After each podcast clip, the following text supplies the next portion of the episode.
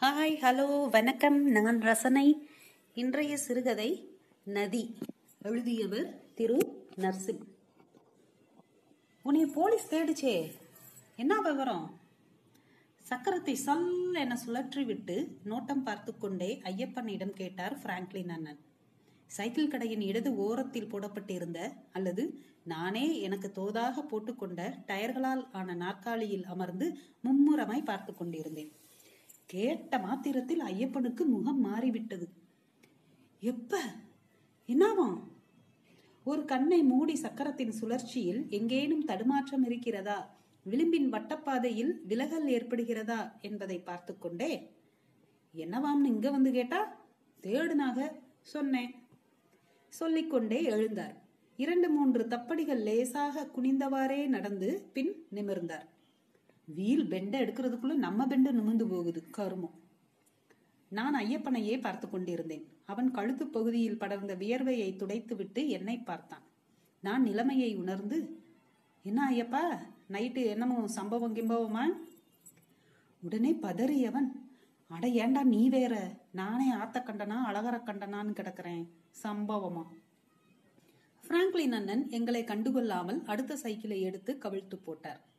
அப்போது புல்லட் சத்தம் டுபு டுபு டுபுவென காதை அடைத்து கொண்டு எங்களை சமீபித்தது. ஐயப்பன் கிட்டத்தட்ட அழும் நிலையில் இருந்தான். எனக்குள் கலவரம் குடிகொள்ள துவங்கியது. ஏனெனில் ஊருக்குள் வந்திருக்கும் இந்த புதிய இன்ஸ்பெக்டரின் அதிரடிகள் அப்படி. காட்டடி கர்ணன் என்ற பட்டப்பெயரை வழங்கி கௌரவித்ததும் இதே ஐயப்பன் தான் இரண்டு வருடங்களுக்கு முன்னர் ஏதோ ஒரு பிரச்சனையில் பஸ் ஸ்டாண்டில் இருந்த மலச்சாமி கடையை நொறுக்கி தன் பிராகிரமத்தை நிலைநாட்டியவன் ஐயப்பன். ஆனால் இந்த புதிய இன்ஸ்பெக்டர் வந்ததிலிருந்து ஊருக்குள் அது போன்ற சம்பவங்கள் ஏதும் நடப்பது இல்லை என்பதில் என்னை போன்ற வேடிக்கை மனிதர்களுக்கு கொஞ்சம் ஏமாற்றம்தான். வேலையை விட்டு வரும்போதும் சரி வேலைக்கு போகும்போதும் சரி ஒரு எட்டு ஓமுருகா சைக்கிள் கடையில் அமர்வது என் அன்றாடம். சுந்தரா மெடிக்கல்ஸில் இருந்து எங்கள் டாப் என சொல்லப்படும் ஜாகையை மாற்றியது ரகுதான். போய் உக்காந்ததும் டீ சொல்லு டிஃபன் வாங்கிட்டு வான்னு வேலை வாங்குறாங்கடா அங்கன. நம்ம என்ன இன்னும் சின்ன பயலுலா என்பது எனக்கும் ஏற்புடைய காரணமாய் இருந்தது. ஒரு காரணம் எனில் பிராங்க்லின் அண்ணனின் பேச்சு முழுமுதற் காரணம். மெடிக்கல்ஸில் மூத்த செட் அமர்ந்து கொண்டு எங்களை இடக்கை டீலிங் செய்வார்கள். ஆனால் பிராங்க்லின் அண்ணன் வயது வித்தியாசம் ஏதுமின்றி ஒருபோல பேசுவார். என்றெல்லாம் பூசி மொழுகுகிறேன். ஆம் உண்மையான ஒரே காரணம் கௌரி. சைக்கிள் கடை அமைந்த இடம் பஸ் ஸ்டாண்ட். பேருந்தில் இருந்து இறங்கி போகும் எவரும் கடையை கடந்தே ஆக வேண்டும். கௌரியும் என்னை தாண்டித்தான் வீட்டிற்கு செல்ல வேண்டும். பிராங்க்லின் அண்ணன் எப்பேற்பட்ட திறமையானவர் என்பதை மூன்றாம் நாளே உணரச் செய்து விட்டார் நான் கௌரிக்காகத்தான் அங்கு டாப்படிக்கிறேன் என்பதை ரகுவே கண்டுபிடித்திருக்கவில்லை. ஆனால் அண்ணன் இன்னைக்கு சீக்கிரமே அறுபத்தாறு எழுபத்தி நாலு வந்துருச்சியா. சும்மா உட்காந்து கிடக்கிறதுனா உட்காரு. வாழு போயிருச்சு. அந்த உட்கார்ந்து கிடப்பது என்பதில் அவர் கொடுத்த ஓங்காரம்தான் அவரின் லந்து பேச்சு. பேருந்து வழித்தட எண்களை சொல்ல மாட்டார். அறுபத்தாறு எழுபத்தி நாலு எண்பது நாற்பத்தேழு என பதிவெண்களை வைத்தே சொல்லுவார். பைக்கு காரு என எல்லாவற்றையும் பதிவெண்கள் தான் அவரின் அடையாளம். உன் பேரு பிராங்க்லினு. கடை பேரு ஓ முருகாவா?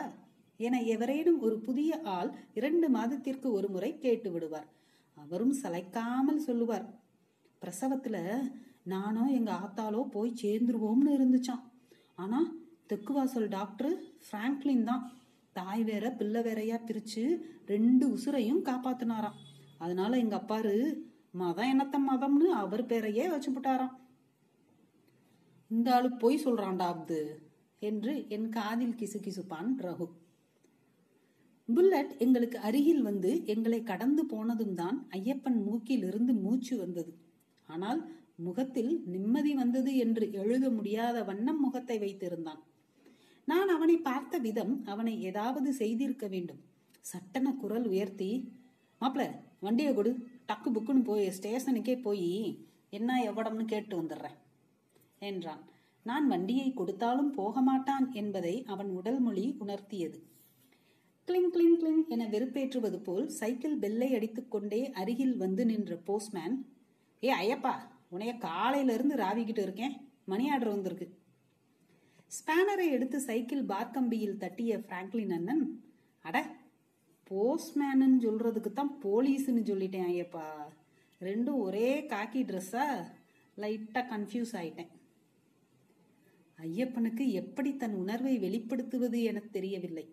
தன்னை கேலி பொருளாக்கிய பிராங்க்லின் அண்ணன் மீது வந்த கோபத்தை விட நல்ல வேலை போலீஸ் தேடவில்லை என்ற நிம்மதியே அவன் முகத்தில் தெரிந்தது.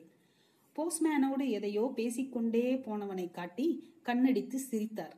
எனக்கும் சிரிப்பு வந்தது. இவனெல்லாம் ரவுடின்கிட்டு திரியறான் பகுமானமா. அண்ணன் மீண்டும் சொல்லி சிரித்தார். பாவத்தை ஏன்னே அவனை போட்டு சத்தாய்க்கிற.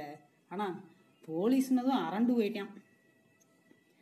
பிராங்க்லின் என்னை ஏற இறங்க பார்த்து ஒரு அடி ஒரே ஒரு போலீஸ் அடியை வாங்கினா அப்புறம் ஆயுசுக்கும் மறக்க முடியாது. சொல்லிட்டு மல்லாந்து கிடந்த சைக்கிளை திருப்பி நிறுத்தினார். கீழவாசல் பேருந்து நிறுத்தத்தில் காத்திருந்தேன். அங்கிருந்து பஸ் ஏறிய அரை மணி நேரத்தில் மதுரையை சுற்றியிருக்கும் சப்பர்பன்களில் ஒன்றான எங்கள் ஊருக்குள் சென்றுவிடும். இன்று எப்படியும் கேட்டு விடுவது என முடிவெடுத்து என் வண்டியை ஓமுருகாவிலேயே போட்டுவிட்டு பஸ்ஸில் வந்துவிட்டேன். அவள் வரும் நேரம் நெருங்கியதும் சற்று பதட்டம் கூடியது. ஆனால் இன்று எப்படியும் கேட்டுவிட வேண்டியதுதான். தோழியோடு பேசிக்கொண்டே வந்தவள் என்னை பார்த்ததும் ஆச்சரியமாய் புருவம் உயர்த்தினாள். அங்கு ஊரில் சைக்கிள் கடையில் நான் அமர்ந்திருப்பேன் என்று நினைத்திருப்பாள். ஒரு நொடிதான். பின் தோழியோடு பேசிக்கொண்டே என்னை கடந்து சற்று தள்ளி நின்று பஸ் வருகிறதா என்று எட்டி பார்த்தாள். நான் சற்று தைரியத்தை வரவழைத்துக் கொண்டு அருகில் சென்று எஸ்கியூஸ் மீ என்று சொல்ல எத்தனித்து முடியாமல் மீண்டும் பழைய இடத்திற்கே வந்துவிட்டேன். நான் அருகில் சென்று திரும்பியதை அவள் சாதாரணமாகத்தான் பார்த்தாள். ஆனால் எனக்கு அது அசட்டையாக பார்த்தது போல் பட்டது. அந்த பார்வை என்னை சீண்டியது போலும் இருந்ததால் நேராக போய் கேட்டேன். கௌரி நல்லா இருக்கியா? என்னது? நான் பேசுறது கேட்கலையா? நான் என்னாதுன்னு கேட்டது எதுக்குன்னு புரியலையா? கௌரியிடம் எனக்கு பிடித்தது அவளுடைய கண்கள் தான். அவள் கண்கள் பார்ப்பதை தவிர எல்லாமும் செய்யும். புரியல. என்கிட்ட எதுக்கு பேசுறீங்கன்னு கேக்குறேன். பஸ் வர நேரம். ஊர்க்காரங்க நிப்பாங்க. ப்ளீஸ் கிளம்புங்க. அப்ப நீயே ஒரு நாளும் இடமும் சொல்லு. உன்கிட்ட பேசணும். வெறும் பேச்சு இல்ல. முக்கியமான விஷயம். அவள் பதிலுக்கு காத்திராமல் நான் நகர்ந்தேன். முன்பே என் மனதிற்குள் திட்டமிட திட்டமிட்டபடி வந்த ஏதோ ஒரு பஸ்ஸில் ஏறி பெரியார் பஸ் ஸ்டாண்ட் போய்விட்டேன். வீட்டிற்கு போகும் வரை கௌரி நல்லா இருக்கியாவில். ஆரம்பித்து கிளம்புங்க வரையிலான வார்த்தைகளை மீண்டும் மீண்டும் யோசித்துக் கொண்டிருந்தேன். அவள் சொன்ன பதில்களில் இருந்து எனக்கான வார்த்தையை எப்படி தேடியும் அடைய முடியவில்லை. ஆனால் அவள் பேசிய வார்த்தைகள் அனைத்தும் மொத்தமாக கலந்து ஒரு வீழ்படிவு போல் என் மனதில் படிந்தது. உன்னை போலீஸ் தேடிச்சே என்ன விவரம்? பிராங்க்லின் அண்ணன் கேட்டதும் சிரித்துக்கொண்டே அங்கு கிடந்த நாளிதழை கையில் எடுத்தேன். ஏனே காலங்காத்தால கட்டைய கொடுக்குற? நான் என்ன ஐய ஐயப்பனா பம்முறதுக்கு? டே நெசமாடா. ஏண்டா யார்கிட்ட என்ன லந்து பண்றதுன்னு வரமுறை இல்லாமலையா இருக்கேன்? ரெண்டு நாளைக்கு முன்னாடி கீழே வாசல்ல எதுவும் கிருத்தமம் பண்ணியா? புராண படங்களின் இடி இடித்த மாத்திரத்தில் காலுக்கடியில் பூமி பிளக்கும் நிகழ்வு நிகழ்ந்தது எனக்கு. எதுவும் பண்ணலையேனே நான் தட்டு தடுமாறி சொல்லுவதை பார்த்தவர் ஸ்டூலை எடுத்து போட்டு அமரச் சொன்னார். அந்த காலை வேளையில் தாகம் எடுத்தது. நாக்கு உலர்ந்து வார்த்தைகள் கடினப்பட்டு வெளிவந்தன. இப்ப என்ன பண்றதுனே?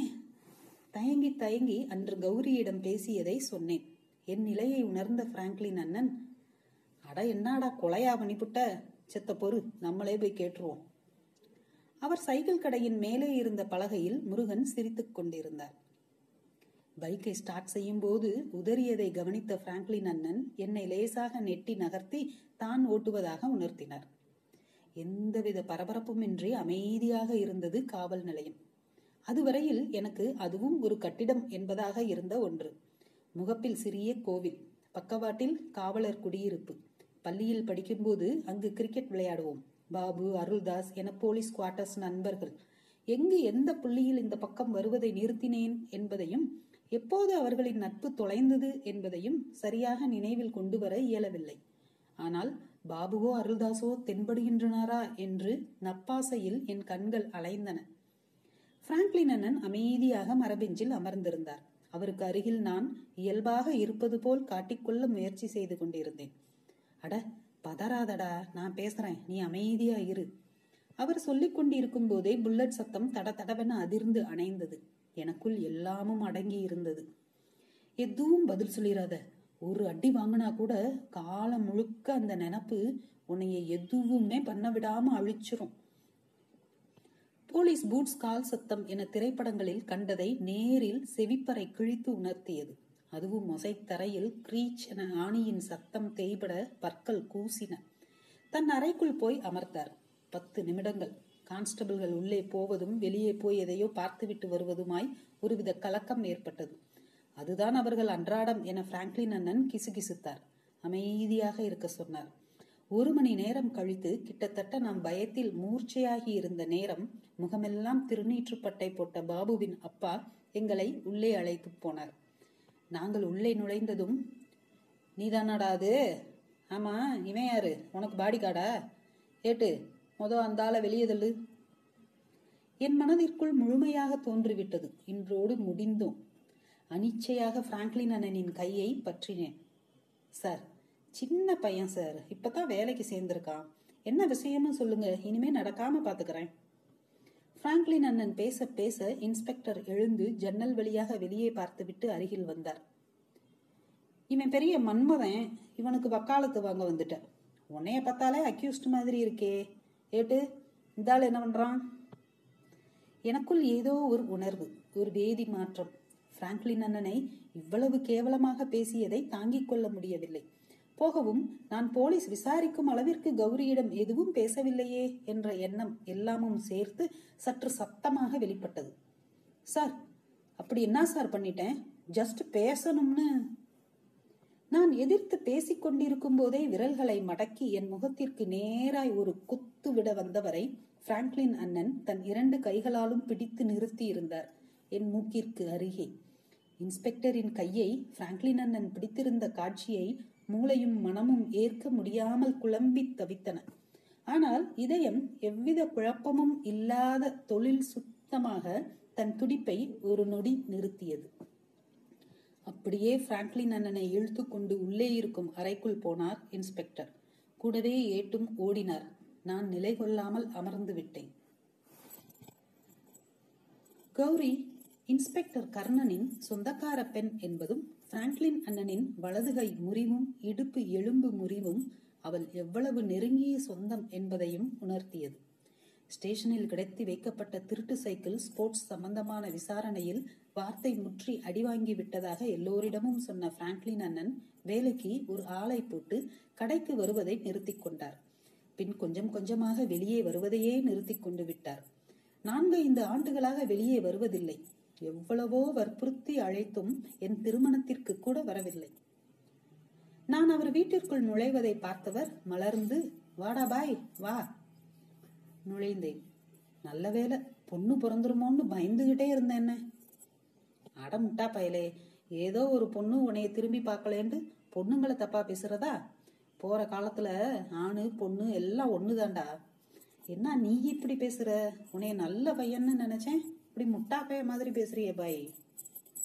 கோபமாய் கத்திக்கொண்டே நான் கொடுத்த இனிப்பை வாங்க மறுத்தவரை இடைநிறுத்தி சொன்னேன். அட அது இல்லைன்னே பொண்ணு பிறந்தா எப்படி பிராங்க்லின்னு பேரு வைப்ப? நிமிர்ந்தார். ஆம் என்பது போல் தலையாட்டினேன். நன்றி.